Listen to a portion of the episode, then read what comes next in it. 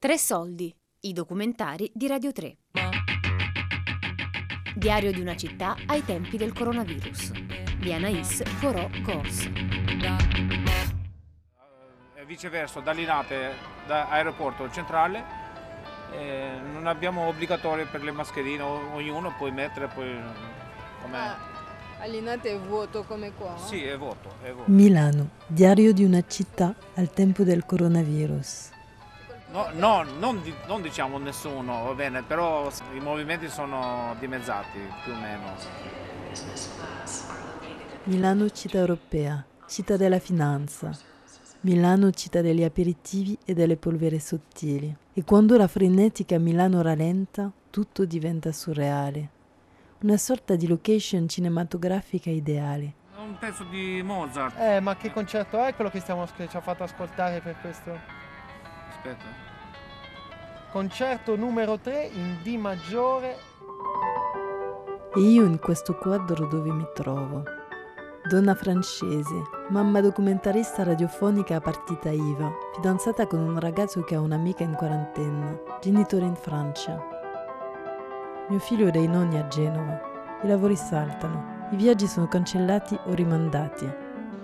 Ciao Anais, volevo cominciare a dirti che molto probabilmente il viaggio si farà dal 4 all'8 settembre, quindi comincio a segnarti, a segnarti le date. Ok, baci, buon weekend. E arriva la proposta di questo diario radiofonico, quasi autobiografico. Una novità per me. Non racconto mai la mia vita, non uso molto i social, però ho accettato la proposta. Ma da dove iniziare?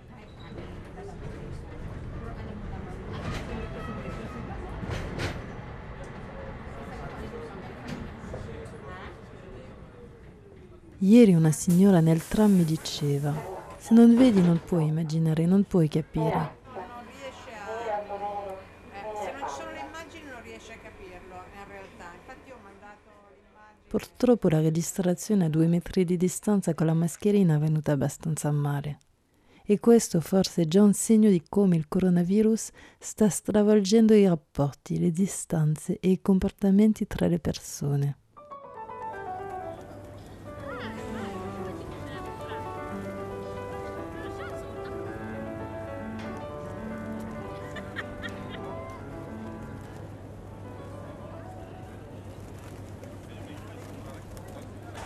Ieri mattina sono andata in piazza Duomo, ho registrato il suono dei piccioni. Ho trovato più piccioni che persone e il signore di un ristorante Ma diceva ti piace comunque vedere la piazza del Duomo vuota? o- Ma mi piace, no, a me non mi piace, non mi piace, sono abituato, sono- lavoro qui da dieci anni, proprio qui, in questo posto dove mi vedi. E eh, non sono abituato a vedere la piazza così, fa un po' di tristezza, è quasi anche paura.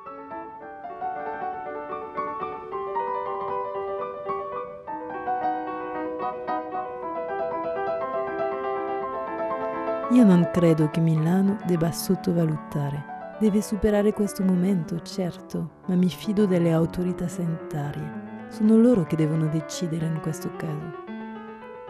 Penso che se tutto sia fermo ci sia una ragione. In questi giorni ci sono luoghi che diventano affascinanti, come la stazione centrale vuota alle 19, di solito affollatissima a quell'ora.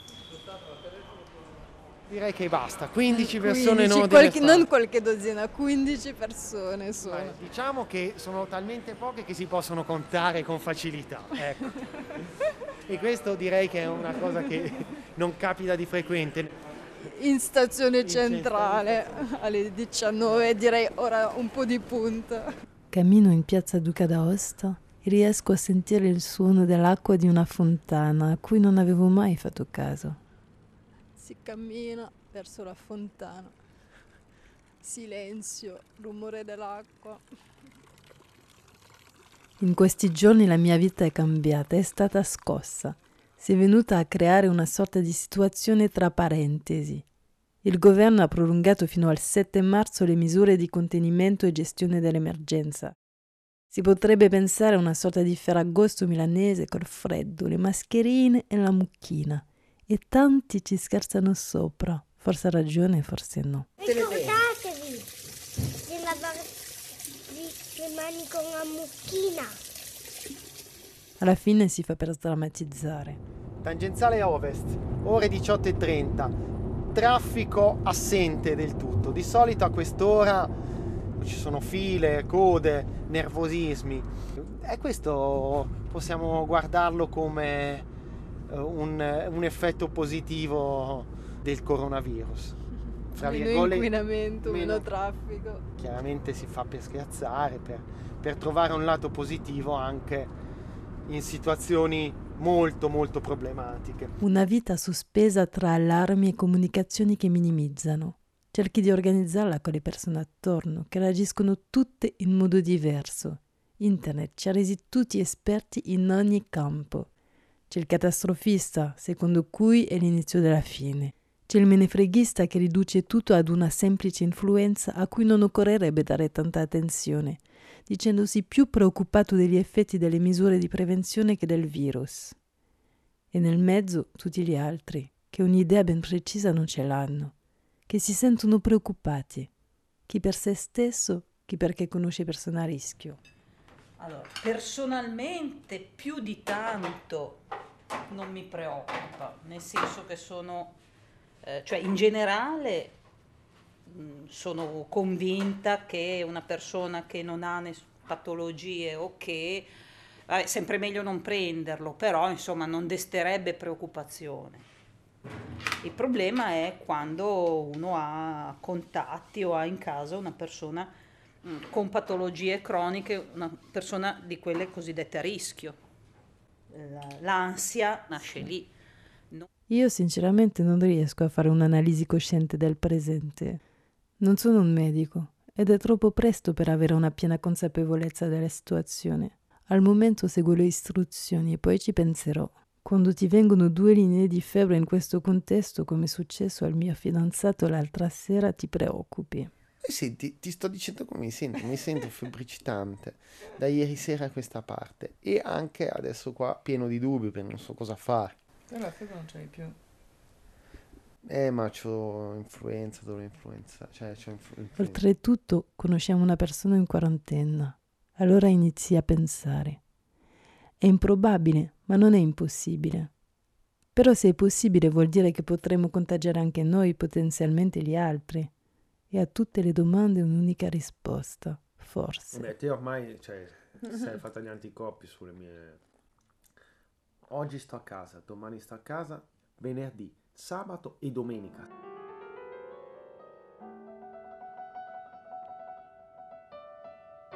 Sono andata a trovare la nostra amica che con la madre è in quarantena da una settimana per portarle un saluto e sapere cosa si prova a vivere in una sorta di limbo dentro la società ma esclusi da alcun contatto.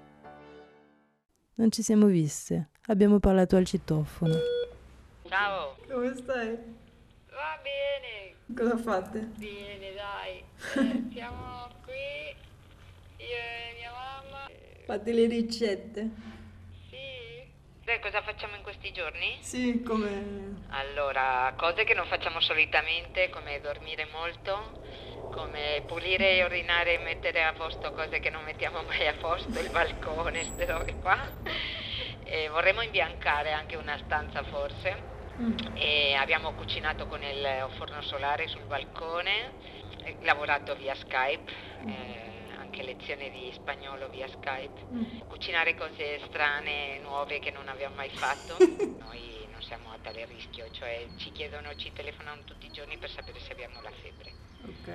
E fino al 7 dobbiamo essere qua. Dai, un bacio. Dai, ciao. Bacio, ciao, ciao, ciao.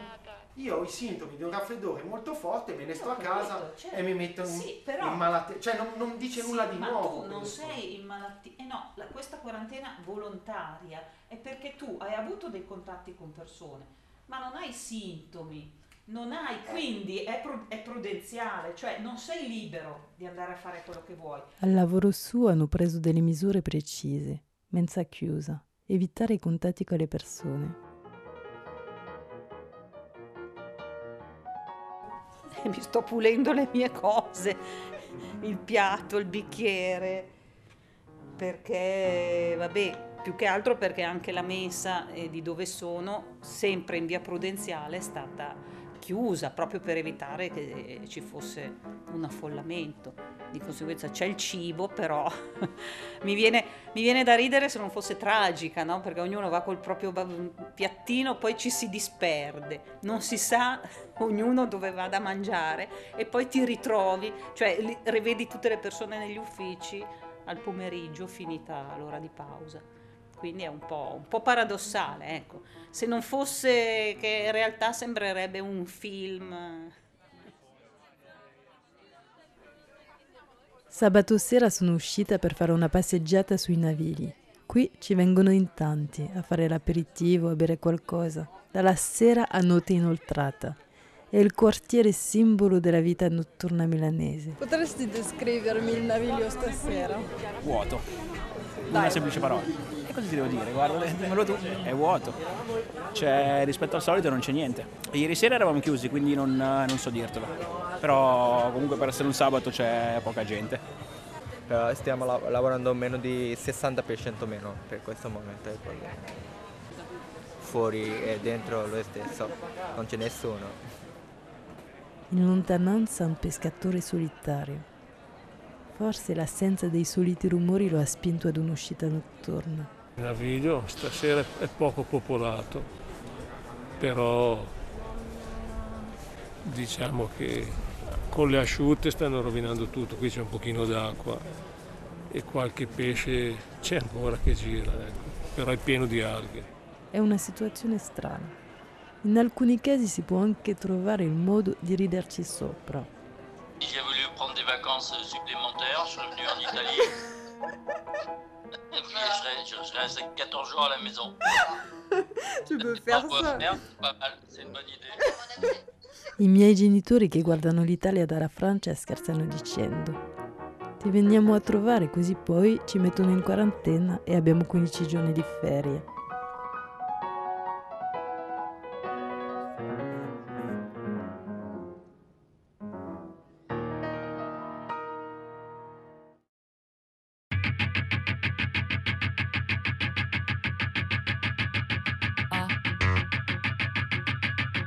Diario di una città ai tempi del coronavirus. Di Anaïs Poirot Gors.